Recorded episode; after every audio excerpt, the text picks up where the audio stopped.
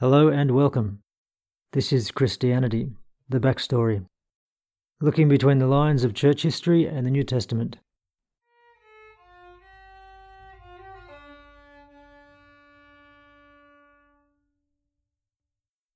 Chapter 8, Acts of the Spotlight, Part 3. We're going through the book of Acts in the New Testament, looking at what you might call the backstory of church history, the story that explains how this religion got to be what it is. Where does church history begin? It starts with the first Christian church. How can this first church be identified? It's the place where Christianity was first preached. What is Christianity? A question we need to ask if we're going to identify this teaching. In chapter 1 of this podcast, I posed this question, and in chapter 4, I gave what I believe is the kernel, the shortest and most succinct answer to the question.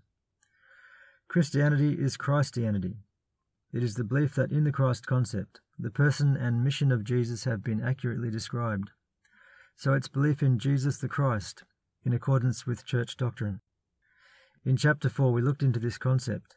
It is the defining principle of Christianity, the means by which a person is justified before God through Jesus. Anything contrary to this is not Christian. If you were to go up to a Christian and say, Hi, I believe that you inherit eternal life by loving God and your neighbor and doing good, I'm a Christian their first thought would be, No, you're not. How you get to heaven is a very tightly held and consistent concept in Christianity, the same throughout all mainstream denominations as far as I know. If you believe the right thing about this, you're in. If you believe the wrong thing about this, you're going to hell. Sounds funny, doesn't it? But that is the belief. You have to believe the right thing about this. You have to believe in the right concept. In looking at the opening of this episode, I thought I might see how consistent this was, and I went online to see if there was a Christian convention or something I could go to to ask some people about this. There were no conventions coming up anywhere nearby, and if there were, they were probably cancelled because of COVID. But I did find an event called Justification, Big Ideas Night, run by a local church. What a timely event, dealing with that defining principle of Christianity that we're looking at so I registered and went along and asked if I could record the session and ask a question during the proceedings. But it turned out it was more of an in house sort of event, just the one church teaching their mostly young people, rather than something a variety of people might have gone along to for an open look at the idea of justification. I think the slogan Big Ideas Night gave me the wrong impression. So I felt a bit much like an intruder, with my big spanner to throw in the works. I had the impression the question I had planned might not go down so well. There are times when I get a kick out of being a heretic, other times when I just don't feel like it. And the speaker wasn't all that keen either, so we were agreed on that. No awkward dissension tonight. But he said he'd be happy to answer questions in a personal interview, and he'd call me about it, which he did a couple of days later. I told him a bit more about what I was doing, and he said he knew Tim the Reverend of the Presbyterian Church I interviewed in chapter 2. He said he'd give Tim a call about it and talk to the people in his church and get back to me. But then when he did call back, the answer was no, which was a bit disappointing. It would have been interesting. But there was mostly just one thing I wanted to draw from what he taught on the night. The audio of the message was posted on a Facebook page. So I listened and went through all the stuff that was on subject and going through the points of what to believe about justification. First, the setup God is holy, we are sinners, and we stand condemned. God is holy, we are sinners sets up the problem involving original sin, which I won't go into now. And the verdict is we stand condemned, unless. And then the information about how God has provided for justification after he laboured over the point in no uncertain terms that doing good things, living with love for others or whatever, makes no difference to how lost in sin and condemned by God we are. So, after reinforcing these points, he moved into how justification before God works. And as he went, he referenced passages from the Bible in the usual fashion to show that what he was teaching was biblical. And here's how that went. Romans 8:33 Romans 3, 2 Corinthians, Isaiah 53, a general reference to Leviticus and animal sacrifice, Romans 8 1, Ephesians 4, Philippians 2, Romans 3.24, Romans 4, Romans 5.19, Genesis 15, quoted in Romans 4, 1 Corinthians 1.30, Philippians 3, Ephesians 1 and 2, Matthew 17.20, Ephesians 1.11, Romans 3.5, Galatians, and James 2. Going through these references again, and where is the teaching coming from? Paul, Paul, Paul, Isaiah, general reference to Leviticus and animal sacrifice. Paul, Paul, Paul, Paul, Paul, Paul. Genesis, Paul, Paul, Paul, Paul. Matthew, Paul, Paul, Paul. James. There's not much that hasn't come from Paul here. So, looking at the passages that are not those of Paul, I must say that Isaiah chapter 53 does line up very well with what Paul teaches even though I don't believe it's talking about the Messiah. Now let's look at something interesting here. One of this teacher's references was from Romans 4, where Paul quotes from Genesis 15, and another one was where he ended off with James 2, which is where James also quotes from Genesis 15, from the same passage in Genesis chapter 15. Interesting that this teacher would choose these two passages to back up his theory on justification. Here are those words of Paul and James side by side. Paul, Romans 4 1 5, quote, What then shall we say that Abraham, our forefather, discovered in this matter? If in fact Abraham was justified by works, he had something to boast about, but not before God. What does the Scripture say? Abraham believed God, and it was credited to him as righteousness. Now, when a man works, his wages are not credited to him as a gift, but as an obligation. However, to the man who does not work but trusts God who justifies the wicked, his faith is credited as righteousness. Unquote.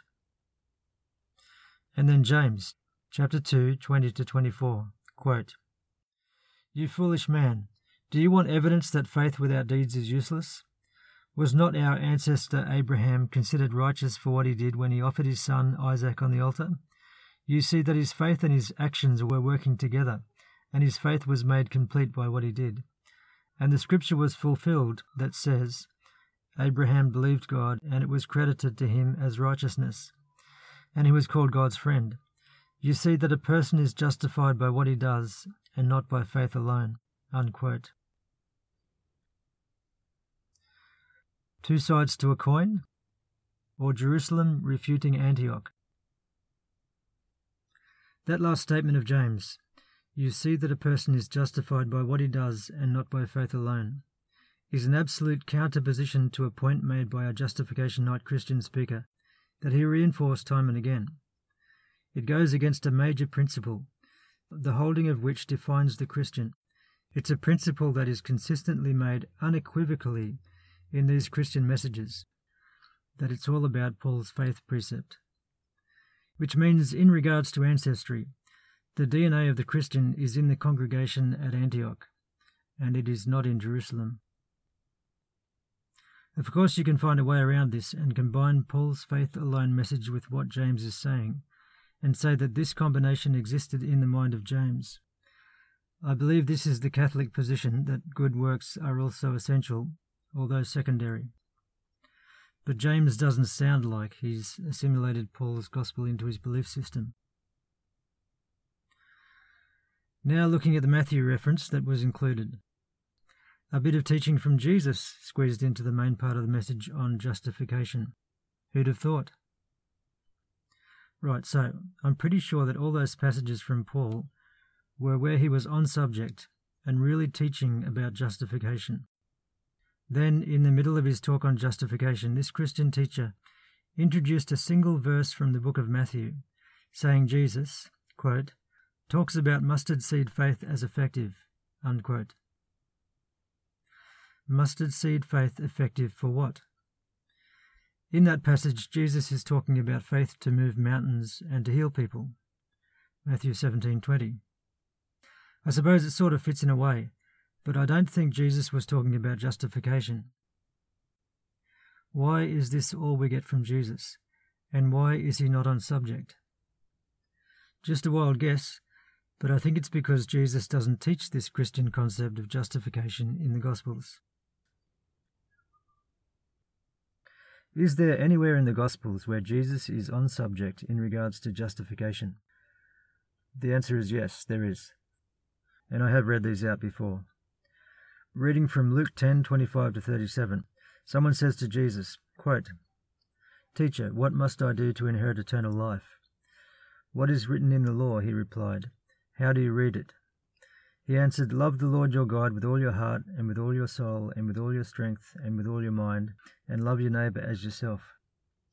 You have answered correctly, Jesus replied. Do this, and you will live. Unquote. And then he tells the story of the Good Samaritan, a story about a man helping someone in need. And he says, Go and do likewise. Matthew 25 from verse 31. Jesus tells a story about the day of judgment. People are welcomed into God's kingdom on the basis of what they've done for those in need.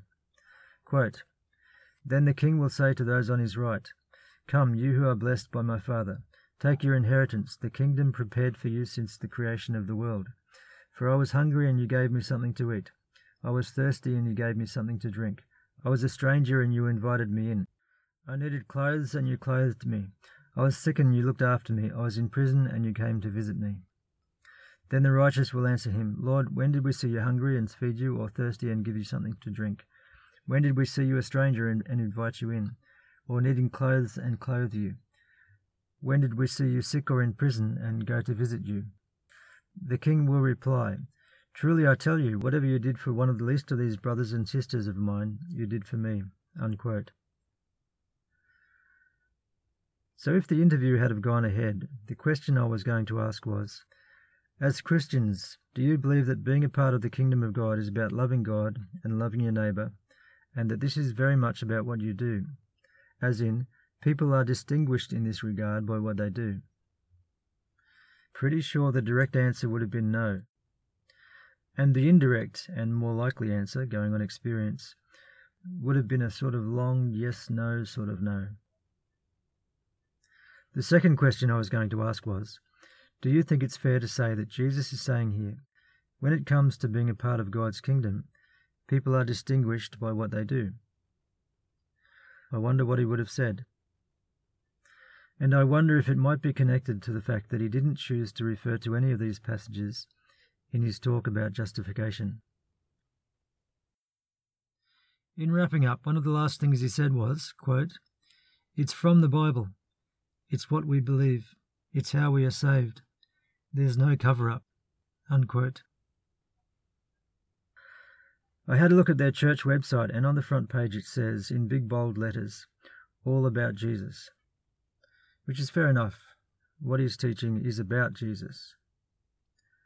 But Jesus' teaching is not the first port of call when a Christian is looking at what to believe.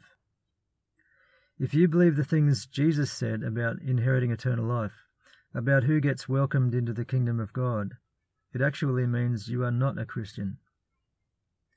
If a respected Christian teacher, pastor, reverend, priest one day just got up in church and said they believed what Jesus said in answer to the question, what must I do to inherit eternal life? There would be stunned silence. People would want to know if their preacher actually now believes this. And if this were to be confirmed, there would be a process that would take place, leading to that preacher being removed from office. The idea of Jesus' sacrifice for sins is quite unnecessary if what he himself said is true. What is a Christian? The best way to get a straight answer from a Christian on this is indirectly.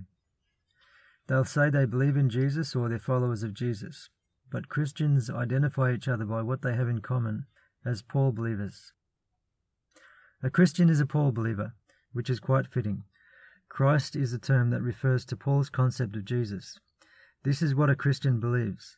The belief is that he was right about everything, so belief in Paul's Christ concept is synonymous with belief in Jesus. This is Christianity. This is the teaching we're looking for to identify the first Christian church.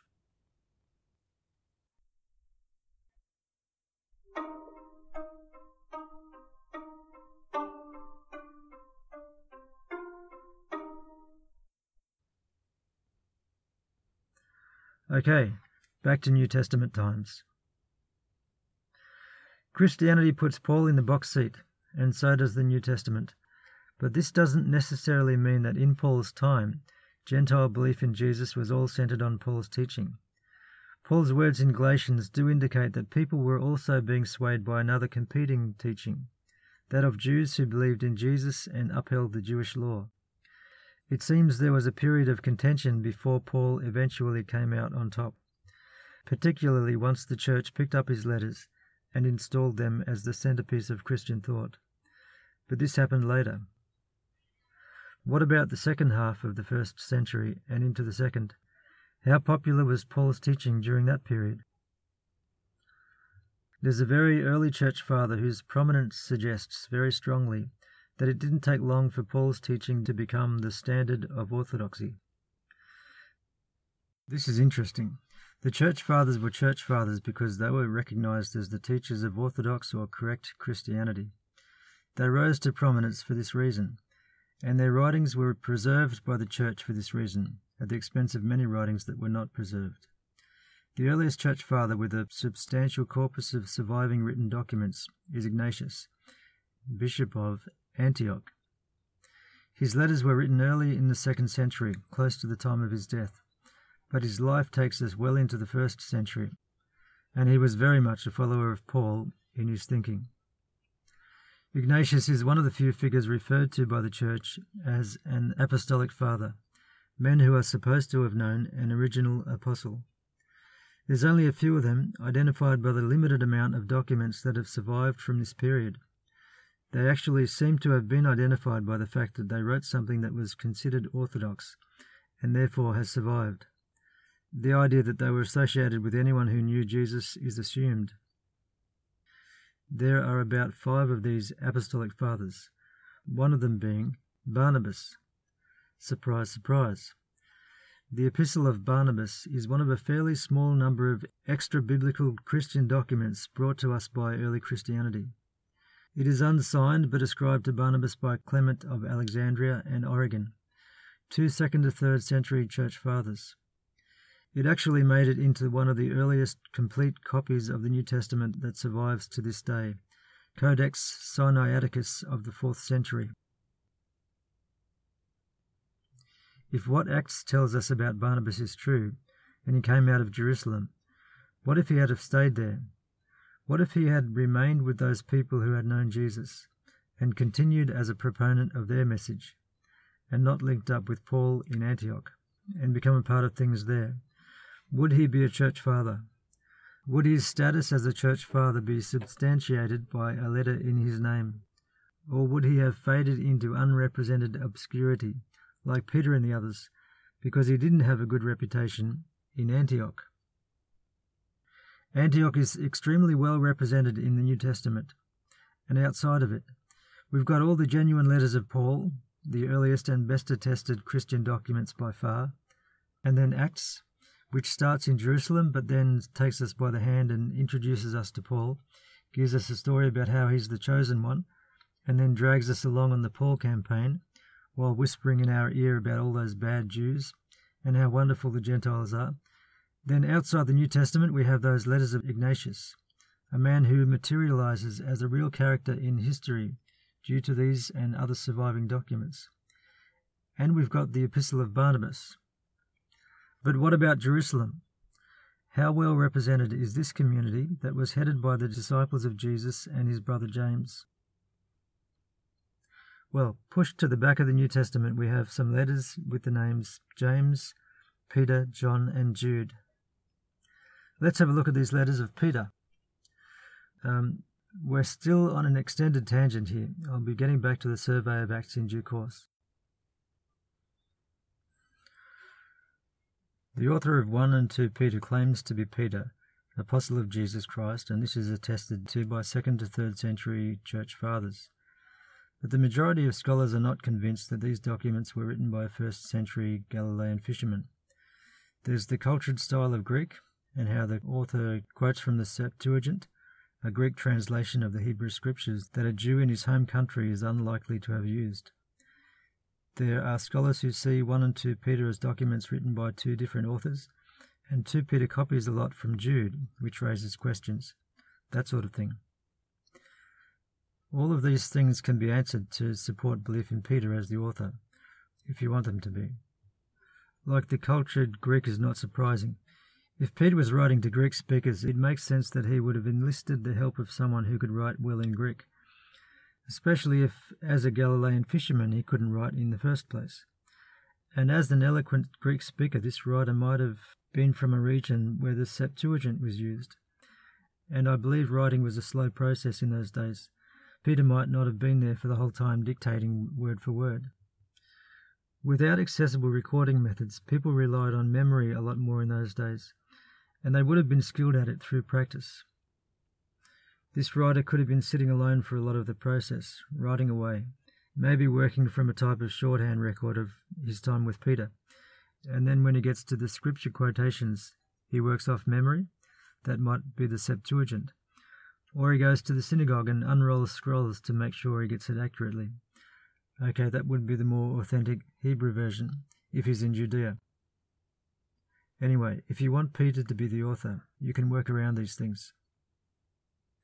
The copying from Jude is a tricky one, and the composition date range that scholars generally give it.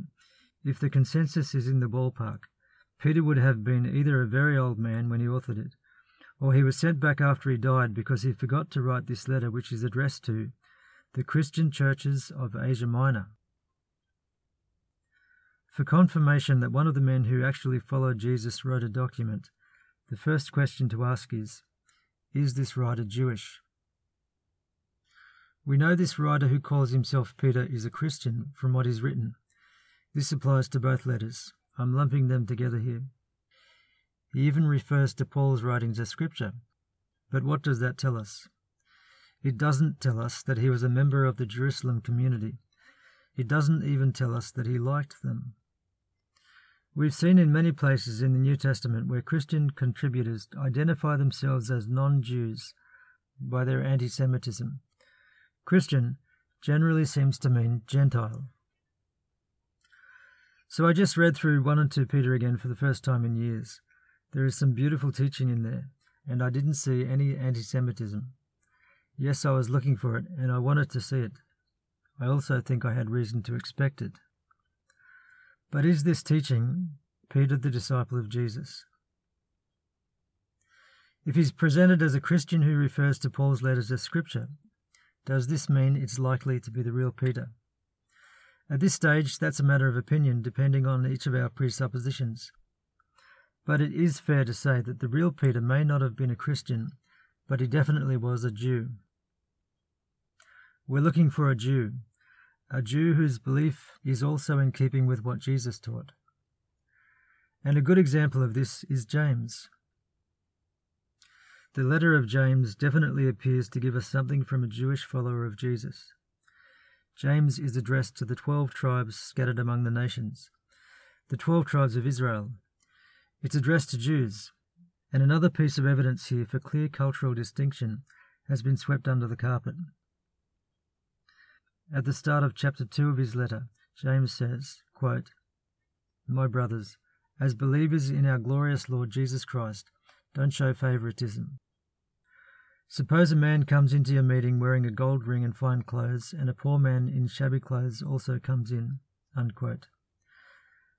The word translated meeting here is in fact the Greek word synagogue, the very same word used in Acts 18:19 for example, where Paul went into the synagogue and reasoned with the Jews.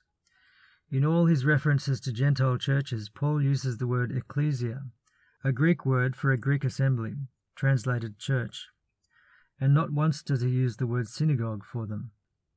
But here James says synagogue when he's referring to the meeting places of his brothers, so it's translated meeting in the NIV. It seems the translators didn't like the word synagogue and its implications. I had a look at quite a few other versions of the New Testament, and a few have correctly translated this word as synagogue, including Young's literal translation, the Tree of Life version, the Orthodox Jewish Bible. Not sure how you can have a, an Orthodox Jewish New Testament, but anyway, and the World English Bible, Otherwise, all the rest, and there's quite a few of them, have your company, church meeting, gathering, assembly, worship meeting, church. This is deceptive. It is intentional, incorrect translation, but it's also helpful. It shows that the correct translation is a problem for people. The problem of James's letter being addressed to the 12 tribes scattered among the nations is dealt with by the idea that the Christian church is the new Israel. But synagogues, James, the brother of Jesus, writing to his people scattered among the nations, if he's writing to Christians scattered among the nations, why does he assume they're in synagogues? Christians are in churches. This is a fair distinction to make that does apply to the time of this letter. These two words, synagogue and church, clearly distinguish between people. Jews met in synagogues, Christians met in churches. Ecclesia. Even before the word ecclesia came to mean a Christian assembly, it was a word for a Greek assembly. Then at James 5, verse 14, we have the word ecclesia. Call the elders of the church to pray over them, James says. I don't believe the words synagogue and church would have been interchangeable in the mind of James or any Jew. If James was accommodating both in his letter, he would have used a general term both times. Which one of these terms is more likely to have been edited? Well, our modern translators have answered that question for us. Early Christian editors didn't clean up that first reference, so modern translators have had to pick up the slack. James is writing to all those he regards as the true Israel, and he makes no reference to the churches of the Gentiles. The book of James is clearly addressed to Jews who are followers of Jesus, people who go to synagogues, as they did before Paul's conversion. Acts 26:9, Paul speaking, quote, I too was convinced that I ought to do all that was possible to oppose the name of Jesus of Nazareth. And that is just what I did in Jerusalem on the authority of the chief priests, I put many of the Lord's people in prison, and when they were put to death, I cast my vote against them. Many a time I went from one synagogue to another to have them punished. Unquote. It doesn't sound like there was such a thing as the Jerusalem church. And one synagogue to another suggests that this movement was widespread and accepted within Jewish practice in Jerusalem. So we're getting a picture of the cultural difference between Jerusalem and Antioch. We've seen how writers of the New Testament documents identify themselves as belonging to one or the other group by their choice of words. And we've also seen how Gentile writers have let us know what they think of Jews in general, which gives us an idea of what the relationship was like between them.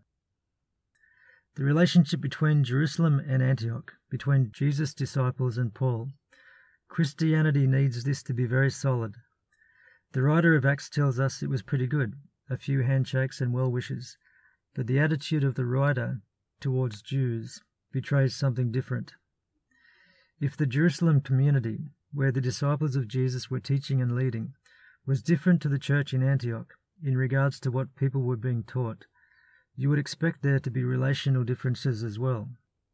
And you would expect Paul might have to have been defending his position against Jewish people coming in from Jerusalem with a great acclaim as envoys of the Jesus movement. We'll see in Paul's letters that this is precisely what happened at times. Even people sent by James, the brother of Jesus and the leader of the Jerusalem community, Paul denounces them, depicting them as people who had a bad influence on Peter. This is when Paul, in his letter to the Galatians, tells us Peter came to Antioch, the one time where we see a disciple of Jesus going out to a community of people who have a belief in Jesus. And it's all about a conflict between them that has Paul putting Peter in his place. Chapter 2 from verse 11. Of course, we get Paul's side of the story in his letter. That's what ends up getting published in the New Testament, because early Christians held on to his letters as their sacred text. And this means, of course, to Christians that Paul was right and Peter was wrong. Peter was too influenced by overly law observant Jews. The idea that Peter might have told the story differently without the negative slant on the law is not recognized. There are always two sides to an argument, but here Paul is the one who says what's what, not Peter. Peter is wrong. What if Peter had written and said Paul was wrong? He may well have, but it didn't make it into the New Testament. Although this did happen between Paul and James. They both wrote about exactly the same issue, using the same quote from Genesis, and they were each taking opposing sides to the same argument. Paul and his Gentile mission, it's all in your head. James and the Jerusalem community, a person is justified by what he does and not by faith alone. Although the bit about offering your son to God as a sacrifice does seem like a strange act of obedience to a God who has said, Thou shalt not kill. But what we're interested in here, in this inquiry, is simply differences in belief. James 1:25 quote Whoever looks intently into the perfect law that gives freedom and continues in it, not forgetting what they have heard, but doing it, they will be blessed in what they do. Unquote. Paul, on the other hand, talks about the law as a curse in Galatians chapter 3 and elsewhere. This teaching is entrenched in Christianity. Works is a term used like a dirty word.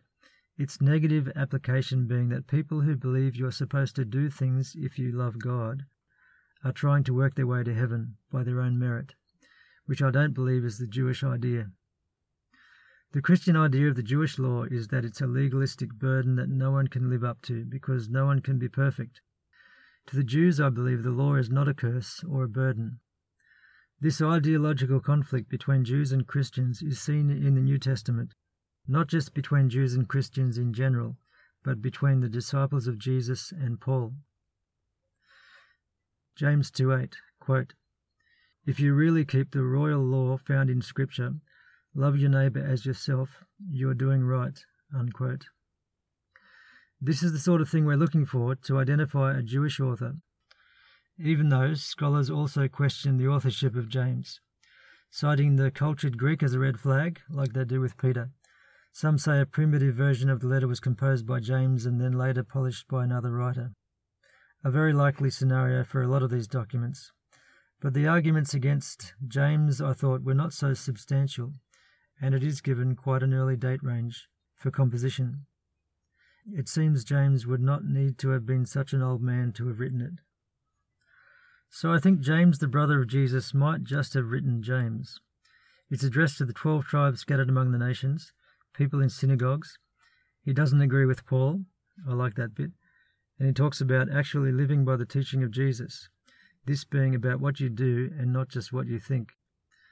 These are all things that would naturally flow from the position of a Jew who believed in the values taught by Jesus. On the other hand, 1 Peter starts with, quote, Peter, an apostle of Jesus Christ to God's elect, exiles scattered throughout the provinces of Pontus, Galatia, Cappadocia, Asia, and Bithynia, who have been chosen according to the foreknowledge of God the Father, etc., etc. Unquote. Pontus, Galatia, Cappadocia, Asia, and Bithynia. These were all regions in modern day Turkey, and so was Tarsus, where Paul came from according to Acts. And Antioch, although in the first century Antioch was on the Syrian side of the border.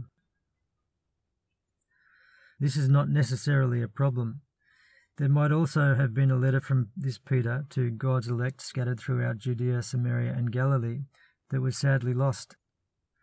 But the evidence is stacking up for a divide between Jerusalem and Antioch, a situation where Christian documents belong to Paul's side of this divide, Christian documents and Christianized documents preserved by the Church.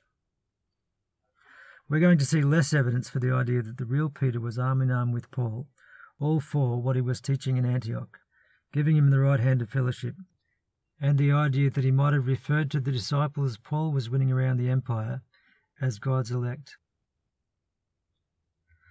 So, obviously, rejecting the authenticity of 1 and 2 Peter and accepting the authenticity of James works for my thesis. 1 and 2 Peter have Peter as a good Christian affirming Paul's writings as scripture, as if he sees them as having the same status as Jewish scriptures, like he would put them alongside the scrolls at the synagogue and read from them on the Sabbath if he could get away with it. And James disagrees with Paul and calls him a foolish man. Of course, a Christian apologist will reject the idea that they were in disagreement and harmonize the teaching of James and Paul as two sides to a coin by necessity. So, there's no doubt that James was written by the right sort of person, to the people the brother of Jesus would most likely have written to. And it looks like 1 and 2 Peter were letters written by a Gentile Christian to Gentile Christians.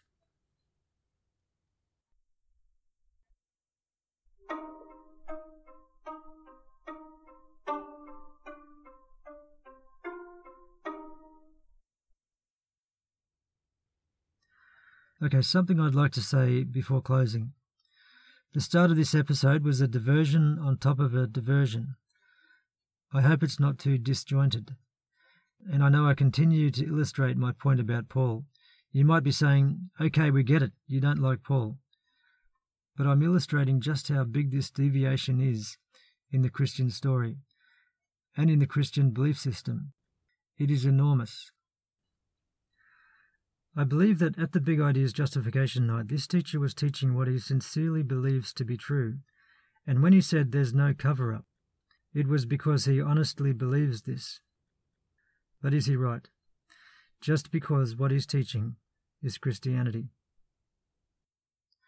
I've got a question for those people who are interested in this podcast. I imagine there are probably a lot of Christians among my listeners out there. Maybe most people who listen to this are Christians who probably strongly disagree with me. But I've got a question for you, Christian or not.